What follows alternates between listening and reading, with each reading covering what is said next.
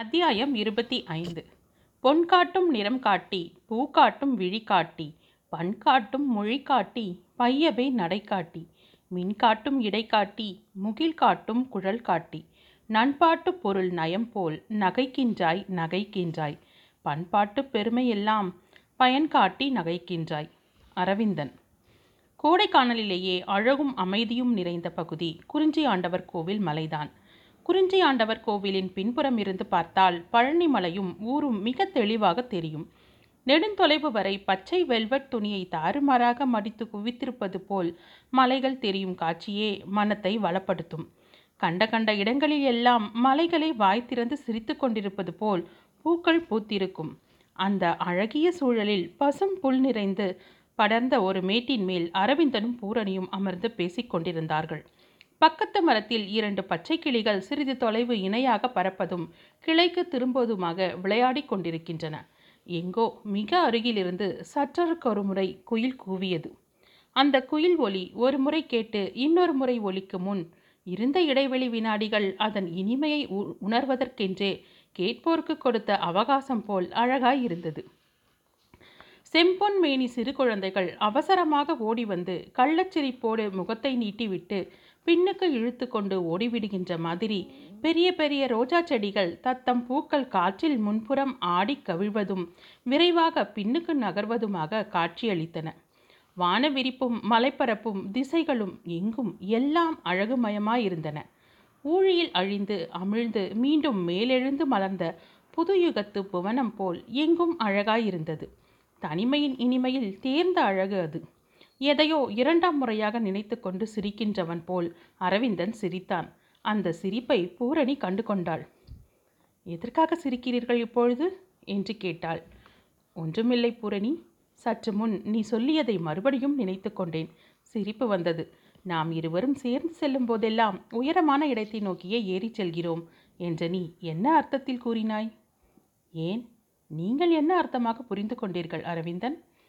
எனக்கு என்னவோ இப்படி தோன்றுகிறது பூரணி. உயரத்தில் ஏறி மேற்செல்லும் இந்த போட்டியில் நீதான் வெற்றி பெறுவாய். நான் என்றாவது ஒரு நாள் களைப்படைந்து கீழேயே நின்றுவிடும்படி நேரிடலாம். அப்படி நேரிட்டால் அதற்காக நீ வருத்தப்படக்கூடாது என்று அவன் சிரித்தபடியே இந்த சொற்களை கூற முயன்றாலும் கூறும்போது ஏதோ ஒரு விதமான உணர்வின் அழுத்தம் தோய்ந்துதான் ஒலித்தது. அந்த உணர்வின் அழுத்தம் அவனை அறியாமலே அவன் உணர்வு அல் இல்லாமலே அந்த சொற்களில் கலந்துவிட்டது எப்படி கலந்தது? ஏன் கலந்தது? எதற்காக கலந்தது என்பதை அவனே விளக்கி கொள்ள முடியாமல் தவித்தான். பூரணி அவனுடைய முகத்தை நிமிர்ந்து பார்த்தாள். இமையாமல் பார்த்து கொண்டிருக்கும் போதே அவன் தன் சட்டை பையிலிருந்து சிறிய நோட்டு புத்தகம் ஒன்றை எடுத்து ஏதோ எழுதத் தொடங்கினான். ஏன் இப்படி தோன்றக்கூடாதோ? உயரத்தில் ஏறி மேற்சொல்லும் இந்த போட்டியில் நீங்கள் வெற்றி பெற்று விடுவீர்கள். நான் தான் என்றாவது ஒரு நாள் களைப்படைந்து கீழேயே நின்று விடுவேன் என்று கூறிக்கொண்டே அவன் எழுதி கொண்டிருந்த நோட்டு புத்தகத்தை செல்லமாக இழுத்து பறித்தாள் பூரணி. அதை அவள் பிரித்து படித்து விடாமல் திரும்ப பறிக்க முயன்றான் அரவிந்தன். முடியவில்லை. மான் துள்ளி எழுந்து பாய்வது போல் எழுந்து ஓடிவிட்டாள் பூரணி. சிறிது நேரத்திற்கு முன் அவள் தன்னை நோக்கிச் சிரித்த சிரிப்பின் அழகை ஒரு கவிதையாக உருவாக்கி அந்த நோட்டு புத்தகத்தில் அவசரமாய் எழுதியிருந்தான் அரவிந்தன். அதை அவளே படித்துவிடலாகாதே என்பதுதான் அவன் கூச்சத்துக்கு காரணம். ஆனால் அவள் அதை படித்தே விட்டாள். பொன் காட்டும் நிறம் காட்டி பூ காட்டும் வழிகாட்டி நகைக்கின்றாய் என்ற அந்த கவிதை அவள் உள்ளத்தை கவர்ந்தது. கற்கண்டை வாயிலிட்டு கொண்டு சுவைக்கிற மாதிரி வாய் இனிக்க நின்று இனிக்க அவள் அந்த வரிகளை சொல்லி சொல்லி மகிழ்ந்தாள். குறும்பு நகையோடு அவனை நோக்கி கேட்டாள் உங்களோடு பழகுவதே பெரிய ஆபத்தான காரியமாக இருக்கும் போலிருக்கிறதே. பேசினால் சிரித்தால் நின்றால் நடந்தால் எல்லாவற்றையும் கவிதையாக எழுதி விடுகிறீர்களே என்ன செய்வது? நீயே ஒரு நடமாடும் கவிதையாக இருக்கிறாயே பூரணி என்றான் அவன். அது சரி பண்பாட்டு பெருமையெல்லாம் பயன் காட்டி நகைக்கின்றாய் என்று எழுதியிருக்கிறீர்களே. அதற்கு என்ன பொருள்? தலையை சற்றே சாய்த்து விழிகளை அகல திறந்து மெல்லிய நாணம் திகழ அவனை பார்த்தும் பாராமலும் கேட்டாள் பூரணி. அவனும் புன்னகையோடு மறுமொழி கூறினான். உன்னுடைய சிரிப்பிலும் பார்வையிலும் மிக பெரிதாக மிக தூய்மையாக ஏதோ ஒரு ஆற்றல் தென்படுகிறது. அந்த ஆற்றலின் உன்னதத்தன்மையை எப்படி சொல்லால் வெளியிடுவதென்பது எனக்கு தெரியவில்லை. அதைத்தான் அப்படி கூற முயன்றிருக்கிறேன். அருகில் நெருங்கி வந்து நோட்டு புத்தகத்தை அவனிடம் கொடுத்தாள். அவன் அதை வாங்கிக் கொள்ளாமல் தனக்கு மிக அருகில் நீண்டிருக்கும் அவளுடைய வலது கையை சிரித்து கொண்டே பார்த்தான் அரவிந்தன். பவழமல்லிகை பூவின் காம்பு போல் மருதாணி சிவப்பேறிய உள்ளங்கையையும் நகங்களையும் நீண்ட நளின மெல்லிய விரல்களையும் புதுமையாய் அப்போதுதான் பார்க்கிறவனைப் போல் பார்த்தான் அவன். என்ன அப்படி பார்க்கிறீர்கள்? பெண்ணின் விரல்களில் நளினம் இருக்கின்றது. அதை மின்னலில் செய்திருக்கிறார்கள் என்று கூறிக்கொண்டே அவளிடமிருந்து நோட்டு புத்தகத்தை வாங்கி கொண்டான் அரவிந்தன். ஆண்களின் மனத்தில் கொடுமை இருக்கிறது. அதை கொடுமையால் செய்திருக்கிறார்கள். அப்படி இல்லாவிட்டால் என்னை கேட்காமல் என் கருத்தை தெரிந்து கொள்ளாமல் என்னை தேர்தலில் நிற்பதற்கு சம்மதிக்க செய்வதாக நீங்கள் மீனாட்சி சுந்தரத்திடம் வாக்கு கொடுப்பீர்களா? நேற்று வரை அவருக்கு அப்படி வாக்களித்ததை எண்ணி நானே நொந்து கொண்டிருந்தேன் பூரணி. ஆனால் நேற்று மாலையில் நிகழ்ந்த ஒரு சம்பவம் என் மனத்தையே வேறு விதமாக நினைக்க செய்துவிட்டது. பிடிவாதமாக நீ தேர்தலில் நிற்க வேண்டும் என்ற முடிவிற்கு நான் வந்துவிட்டேன். நேற்று மாலையில் என்ன நடந்தது? என்று கேட்டாள் பூரணி. பர்மாக்காரரோடு கிராமத்திலிருந்து புறப்பட்டு தொ தொடங்கி அவருடைய மாளிகையில் தான் அடைந்த அனுபவங்கள் வரை எல்லாவற்றையும் பூரணிக்கு சொன்னான் அரவிந்தன். வியப்போடு எல்லாவற்றையும் கேட்டாள் பூரணி. மனிதர்கள் ஏழ்மையின் காரணமாகத்தான் தீயவர்களாகவும் கெட்டவர்களாகவும் இருப்பதாக சொல்கின்றார்களே இந்த பர்மாக்காரர் ஏன் இப்படி சூழ்ச்சியும் கெடுதலுமாக வாழ்கிறார்? இவருக்கு என்ன ஏழமை? இன்று இந்த தேசத்தில் சூழ்ந்து நிற்கும் அத்தனை பிரச்சனைகளையும் வசதியுள்ளவர்கள் தான் உண்டாக்கி வளர்த்திருக்கிறார்கள் என்று எனக்கு தோன்றுகிறது பூரணி. ஏழைகள் அப்பாவிகள் வயிற்றுக்கு போராடுவதற்கே அவர்களுக்கு நேரமில்லை. சூழ்ச்சிகளையும் துரோகங்களையும் நினைக்க அவர்களுக்கு நேரம் ஏது? கீழான மனமும் கீழான எண்ணங்களும் கொண்டவர்கள் எத்தனை உயர்ந்த மேலான சூழ்நிலையில் இருந்தாலும் பழைய கீழ்மை வாசனை தான் இருக்கும். ராமகிருஷ்ண பரமஹம்சரின் அற்புதமான உபகதை ஒன்று உண்டு. அதை நீங்கள் படித்திருக்கிறீர்களோ இல்லையோ? சொல்லட்டுமா அரவிந்தன்? சொல்லேன் கேட்கிறேன். ஒரு நாள் ஒரு ஊரில் சாயங்காலம் சந்தை ஒன்று கூடியது. சில செம்படவ பெண்கள் தாம் கொண்டு வந்த மீனை அங்கு விட்டுவிட்டு வீட்டுக்கு திரும்பி போய் கொண்டிருந்தனர். முன்னிருட்டு வந்துவிட்டது. மழையோ பாட்டம் பாட்டமாக பெய்யத் தொடங்கியது. பாவம் அவர்கள் என்ன செய்வார்கள்? பக்கத்தில் ஒரு பூக்கடைக்காரருடைய குடிசை இருப்பதை பார்த்து அங்கு ஓடினர். அந்த பூக்கடைக்காரன் மிகவும் நல்லவன். அவன் அங்கு வந்து அப்பெண்களின் பரிதாபகரமான நிலையைக் கண்டு தனது குடிசையின் ஒரு பகுதியை அவர்கள் தங்குவதற்காக ஒழித்து கொடுத்தான். அவர்கள் மிகவும் மகிழ்ச்சியுடன் அவர்கள் அங்கு தங்குவதற்காக ஒழித்து கொடுத்த அறைக்குள் சென்றனர். அந்த அறை கமகமவென்று நறுமணம் வீசியதைக் கண்டு நாலு பக்கமும் பார்த்தார்கள். ஒரு மூலையில் சில பூக்கூடைகள் வைக்கப்பட்டிருந்தன. அவை வாடிக்கையாக கொடுக்கும் சிலருக்கு மறுநாள் காலையில் கொடுப்பதற்காக வைக்கப்பட்டவை. ஆனால் மீன் வாசனையோடு பழகியவர்களுக்கு நறுமணம் வீசும் வாசனை எப்படி பிடிக்கும்? அந்த வாசனை பிடிக்காததனால் அவர்களால் அதை பொறுத்து கொண்டு அங்கே இருக்க முடியவில்லை. தூக்கமும் வரவில்லை. வாசனைகளிலும் பரிமள சுகந்தங்களிலுமே பழகியவர்களுக்கு நாற்றத்தின் நடுவே எவ்வாறு தூக்கம் வராதோ அவ்வாறே நாற்றத்திலேயே பழகிவிட்ட அவர்களுக்கு வாசனையின் நடுவே தூக்கம் வரவில்லை. அவர்களில் ஒரு புத்திசாலி பெண் மற்றவர்களை பார்த்து ஒரு யுக்தி சொன்னாள். நமக்கு தூக்கமோ வருவதாக இல்லை. இந்த பூக்குடைகளை எடுத்து வேறிடத்தில் வைக்கவும் முடியாது. நம்மிடத்தில் உள்ள மீன் குடைகளை கொஞ்சம் நனைத்து பக்கத்தில் வைத்து கொண்டால் இந்த பூவாசனையும் மீறிக்கொண்டு நமக்கு பழக்கமான நாற்றம் உண்டாகும். உடனே சுகமாக தூங்கிவிடலாம் என்றாள். யாவரும் அவளுடைய யோசனையை ஆயேற்று அப்படியே செய்து தமக்கு பழக்கமான நாற்றத்தை உண்டாக்கி கொண்டு தூங்கினார்களாம். பழக்கமான வாசனை என்று சொல்கின்றோமே அது இத்தகையதுதான் அரவிந்தன். உங்களை துன்புறுத்த நினைத்த பர்மாக்காரரையும் புது மண்டபத்து மனிதரையும் இந்த உபகதையோடு ஒப்பிட்டு பாருங்கள். எத்தனை அற்புதமான கருத்துக்களை மனதில் சேர்த்து வைத்துக் கொண்டிருக்கிறாள். சங்கீத கச்சேரிகளுக்கு கூட்டம் கொடுகின்றார் போல் இவள் சொற்பொழிவுகளுக்கு கூட்டம் கொடுவதின் ரகசியம் இந்த கருத்தழகுமிக்க பேச்சுதானே என்று உள்ளுக்குள் வியந்து கொண்டான் அரவிந்தன்.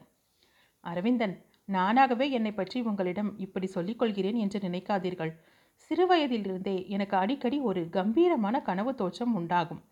பசியும் நோய்களும் வறுமையும் வாட்டமும் கொண்டு தவிக்கும் லட்சக்கணக்கான ஆண் பெண்களின் இருண்ட கூட்டத்திற்கு நடுவே நான் கையில் ஒரு தீபத்தை ஏந்தி கொண்டு செல்கிறேன்.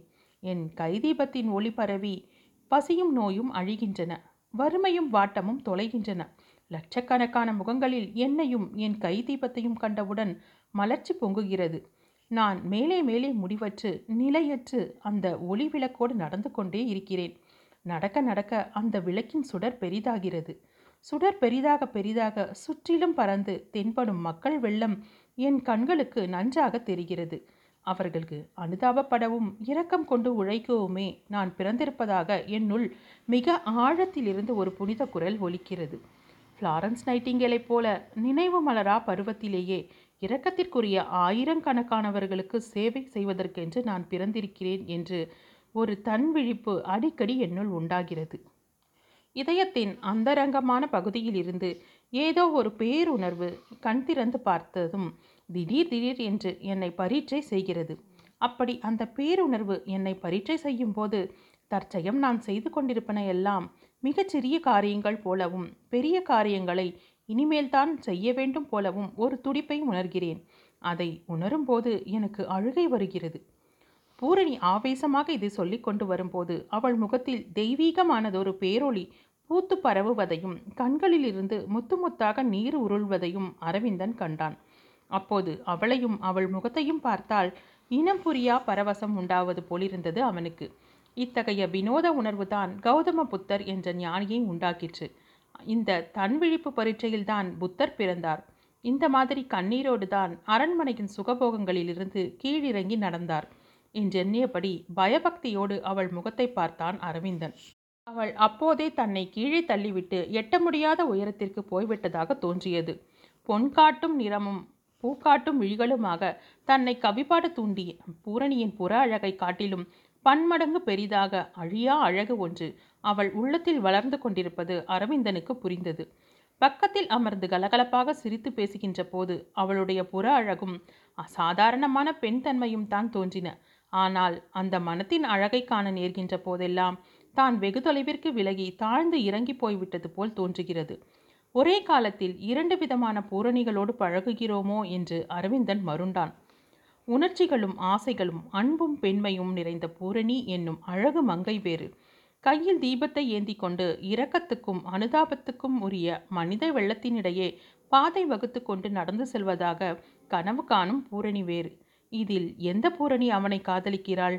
எந்த பூரணியை அவன் காதலிக்கிறான்?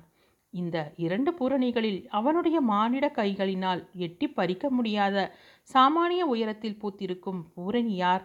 அல்லது பிஞ்சு அரும்புகின்ற காலத்தில் பூவிதழ்கள் கழன்று கீழே விழுந்து விடுவதைப் போல் இந்த இரண்டு பேரில் முடிவாக கணிகின்ற பூரணி ஒருத்தியாகத்தான் இருக்க முடியும்.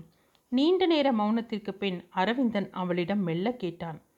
அரசியலில் பங்கு கொள்ள நேரிடுவதால் உன்னுடைய இந்த லட்சிய கனவு கலைந்து பாழாகிவிடும் என்று நீ பயப்படுகின்றாய். பயப்படவில்லை. ஆனால் தயங்குகிறேன். நீங்களும் அவரும் சேர்ந்து வற்புறுத்தினால் அந்த தயக்கத்தை கூட நான் உதறிவிடும்படி நேரலாம். நீ அப்படித்தான் செய்ய நேரிடும் போலிருக்கிறது பூரணி. பார்க்கலாம். இதன்பின் அவர்கள் வேறு செய்திகளை பற்றி பேசினார்கள். முருகானந்தம் வசந்தா காதலை பற்றி குறிப்பாக சொன்னாள் பூரணி. உனக்கு முன்னாலேயே இந்த ரகசியம் எனக்கு தெரியும் பூரணி. நண்பனின் காதல் வெற்றி பெறுவதற்கான சம்மதத்தையும் ஒருவாறு அந்த அம்மாளிடமிருந்து பெற்றுவிட்டேன் என்று தொடங்கி முதல் நாள் மதுரையில் மங்களேஸ்வரி அம்மாளுக்கும் தனக்கும் நடந்த பேச்சுக்களை சொன்னான். அந்த அம்மாளின் முற்போக்கு மனப்பான்மையில் எனக்கு நம்பிக்கை உண்டு. ஆனால் ஏற்றத்தாழ்வை எண்ணித்தான் நானும் சந்தேகப்பட்டு கொண்டிருந்தேன். அது இல்லை என்று நீங்கள் சொல்கின்றீர்கள். முடிந்தால் இன்றைக்கு இரவே அந்த அம்மாளிடம் பேசி முடிவு செய்து விடலாம். நாம் இருவரும் சொன்னால் கேட்டுக்கொள்வார்கள் என்றாள் பூரணி. முடிவெல்லாம் ஏற்கனவே செய்த மாதிரி தான் மாப்பிள்ளை முருகானந்தம் தான் என்கின்ற ஓர் ரகசியத்தை மட்டும் இன்னும் நான் வெளியிடவில்லை என்று சிரித்துக்கொண்டே சொன்னான் அரவிந்தன். மலையில் மெல்ல இருள் சூழ்ந்து சிலேட்டு பலகை நிறத்திற்கு மங்கத் தொடங்கியது. வெண்மை நுரைத்து பொங்கினார் போல் மஞ்சு சூழ்ந்தது. அரவிந்தனும் பூரணியும் குறிஞ்சியாண்டவர் மலைப்பகுதியில் இருந்து எழுந்து நடக்கலாயினர். மலைப்பகுதிகளில் எல்லா பசுமையும் கலந்து மணக்கும் ஒருவித மனமும் குளிரும் அந்த சூழ்நிலையில் அவர்கள் இரண்டு பேரும் தனியாக நடந்து கொண்டிருந்தார்கள். அரவிந்தனோடு வீட்டுக்கு திரும்பி நடந்து கொண்டிருந்த போது பூரணி தன் உள்ளத்தில் சில ஏக்கங்களை சுமந்து கொண்டிருந்தாள். இவரை காண வேண்டும் என்று நேற்றும் அதற்கு முன்தினங்களிலும் எவ்வளவு ஏங்கிக் கொண்டிருந்தேன் எவ்வளவு தாகமும் தாபமும் கொண்டிருந்தேன் பார்த்த பின்பும் அவற்றை வெளியிட முடியாமல் தவித்து கொண்டிருக்கிறேன். படிப்பும் அறிவும் மனம் கலந்து அன்பு செலுத்துவதற்கு பெரிய தடைகளா? இவரிடம் என் அன்பையெல்லாம் கொட்ட வேண்டும் என்று நினைத்து கொண்டிருந்தவள் ஏதேதோ அறிவுரை கூறுவது போல் பேசிவிட்டேன். எனக்கு எத்தனையோ அசட்டு லட்சிய கனவுகள் சிறுவயதிலிருந்து உண்டாகின்றன. அதை இவரிடம் சொல்லி இவருடைய மனம் தாழ்வு உணர்ச்சி கொள்ளும்படி செய்துவிட்டேனே. இவர் என்னை பற்றி இன்று என்ன என்னென்ன நினைத்திருப்பாரோ? என்னை பற்றி அழகு அழகாக கவிதை எழுதினாரே. அதை புகழ்ந்து நான்கு வார்த்தைகள் சொல்லக்கூட தோன்றாமல் போய்விட்டதே. சச்ச அன்பு வெள்ளமாக நெகிழ்ந்து தெரிய வேண்டாமோ இந்த உள்ளத்திற்கு? அன்று தலை நிறைய பூவும் கைகள் நிறைய வளையல்களும் மனம் நிறைய இவரை பற்றிய தாம தாகமுமாக நிலை கண்ணாடிக்கு முன்னால் பித்து பிடித்தவள் போல் வீற்றிருந்தேனே. அந்த ஏக்கம் அந்த நெகிழ்ச்சி இன்று இவர் அருகில் நெருங்கி உட்கார்ந்திருந்த போது உரையாடின போது எங்கே போனது? பக்திக்கும் காதலிக்கும் அகங்காரம் இருக்கலாகாது என்று பெரியவர்கள் சொல்லியிருப்பது எத்தனை உண்மை? என்னுடைய அகங்காரத்தை குத்தி காட்டும் நோக்கத்தோடு தான் உயரத்தில் ஏறிச் செல்லும் இந்த போட்டியில் நீதான் வெற்றி பெறுவாய். நான் என்றாவது ஒரு நாள் களைப்படைந்து கீழேயே தங்கிவிடுவேன் என்றாரா? அல்லது வேடிக்கையாக சொன்னாரா? பரமஹம்சருடைய கதையையும் என்னுடைய லட்சிய கனவுகளையும் உண்மையாகவே மனமுருகித்தான் என்று இவரிடம் கூறினேன். இவர் என்னிடம் கலகலப்பாக பேச முடியாமற் போனதற்கு என்னுடைய இந்த அதிக பிரசங்கித்தனமும் ஒரு காரணமும். குறும்பு பேச்சும் சிரிப்புமாக மனம் விட்டு பழகும் இவர். இன்று நான் இவற்றையெல்லாம் கூறிய பின் எதையோ குறைத்து கொண்டு ஏதோ ஓர் அளவோடு பழகுவது போல் அல்லவா தெரிகிறது? அவள் மனத்தின் சிந்தனை தவிப்பு தாங்க முடியாத எல்லையை தொட்டது. ஒருவருக்கொருவர் பேசிக்கொள்ளாமல் இருவரும் வழிபோக்கர் போல் நடந்து செல்வது அவளுக்கு என்னவோ போலிருந்தது. அந்த அவசியமற்ற மௌனத்தை அவளை துணிந்து கலைத்தாள். இன்று உங்களுக்கு என்ன வந்துவிட்டது? ஒன்றும் பேசாமல் வருகிறீர்கள்? என் மேல் எதுவும் வருத்தமோ? இதை கேட்டு அரவிந்தன் சிரித்தான். அவன் எப்போதும் இப்படி சிரித்து கொண்டிருக்க வேண்டுமென்று தான் அவள் உள்ளம் தவித்தது. நன்றா இருக்கிறதே கதை. நீ ஏதோ தீவிரமாக சிந்தித்து கொண்டு வருவது போல் தோன்றியது. அதனால் தான் பேசவில்லையே தவிர பேசாமலே நடந்து போய் கொண்டிருக்க வேண்டும் என்று நான் ஒன்றும் தீர்மானம் செய்து கொள்ளவில்லையே. பண்பாட்டு பெருமையெல்லாம் பயன் காட்டி நகைக்கின்றாய் என்று அவளுடைய சிரிப்புக்கு இலக்கணம் வகுத்து சொன்னார் போல் அரவிந்தன் பாடினானே மெய்ப்பிப்பது போல் நகைத்தாள் பூரணி. அனுப்பியிருந்த புத்தகங்களெல்லாம் படித்தாயா பூரணி? எல்லாவற்றையும் மனம் தோய்ந்து அனுபவித்து படித்தேன். இந்த மலைப்பிரதேசத்து சூழ்நிலையே படிப்பதற்கும் சிந்திப்பதற்கும் அதிகமாக சுறுசுறுப்பை அளிக்கிறது. வானம் நன்றாக இருண்டு அங்கொன்றும் இங்கொன்றுமாக தூரல் விழுந்தது. இருவரும் வேகமாக நடந்தார்கள்.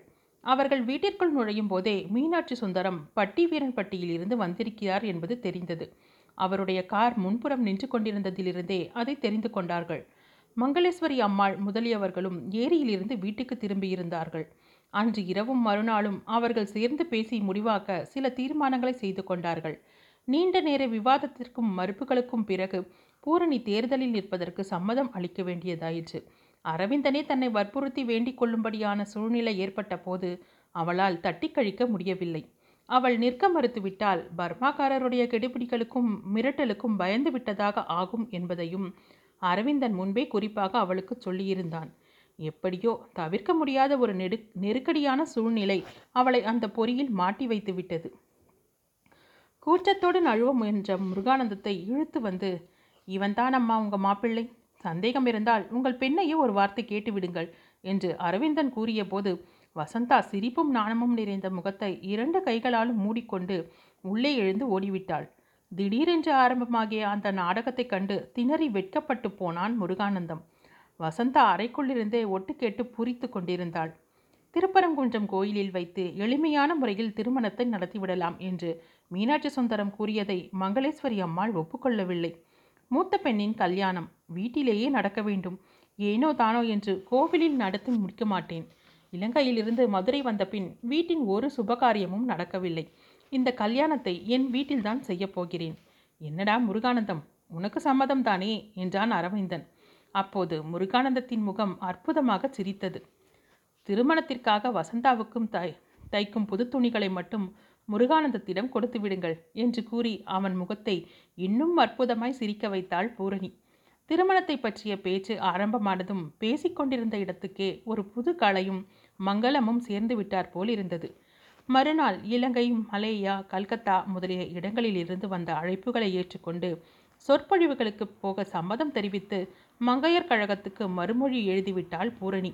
எங்கும் எப்போதும் புறப்பட்டு போவதற்கு வசதியான வெளிநாட்டு பயண அனுமதியை இன்டர்நேஷனல் பாஸ்போர்ட்டாக வாங்கி விட ஏற்பாடு செய்து கொண்டிருந்தான் அரவிந்தன். பாஸ்போர்ட்டுக்கான புகைப்படத்தை எடுத்துக்கொள்வதற்காக அன்று மாலை பூரணியை அங்குள்ள ஒரு புகைப்பட நிலையத்திற்கு அழைத்து போயிருந்தான் அரவிந்தன். அந்த புகைப்பட நிலைய உரிமையாளர் அவர்களை புதுமண புரிந்து கொண்ட இளம் ஜோடிகளாக எண்ணியதால் ஏற்பட்ட நளினமான குழப்பங்களில் சிறிது நேரம் இருவருமே நாணி கூசி நிற்கும் நிலையாகிவிட்டது. பூரணியை பாஸ்போர்ட் அளவு படம் எடுத்த பின் அவர்கள் இருவரையும் அருகில் ஒன்றாக நிறுத்தி ஒரு படமும் எடுத்துக்கொண்டார் உரிமையாளர். இரண்டு பேருமே பார்க்க லட்சணமாக இருந்ததினால் காட்சி அறையில் அந்த படத்தை வைக்கலாம் என்பது அவர் விருப்பமாயிருந்தது. புகைப்பட நிலையத்தில் தற்செயலாக நிகழ்ந்த இந்த இன்ப குழப்பங்களால் நெஞ்செல்லாம் மெல்லிய நினைவுகளும் கனவுகளும் குமிழியிட அரவிந்தனும் பூரணியும் வீடு திரும்பி இருந்தார்கள். அப்போது மங்களேஸ்வரி அம்மாளும் மீனாட்சி சுந்தரமும் வீட்டு வாயிலிலேயே அவர்களை எதிர்கொண்டனர். உன்னிடம் தனியாக ஒரு சங்கதி கேட்க வேண்டும். கொஞ்சம் இப்படி என்னோடு வருகிறாயா? என்று மங்களேஸ்வரி அம்மாள் பூரணியை தனியாக அழைத்து போனாள். அதே வார்த்தையை அரவிந்தனிடம் கூறி அவனை வேறொரு புறம் தனியாக அழைத்து கொண்டு போனார் மீனாட்சி சுந்தரம். இருவர் நெஞ்சிலும் பெரிதாய் புரிந்தும் புரியாததுமாக கேள்விக்குறிகள் பூத்து பொலிந்து நின்றன. குறிஞ்சி மலரும்.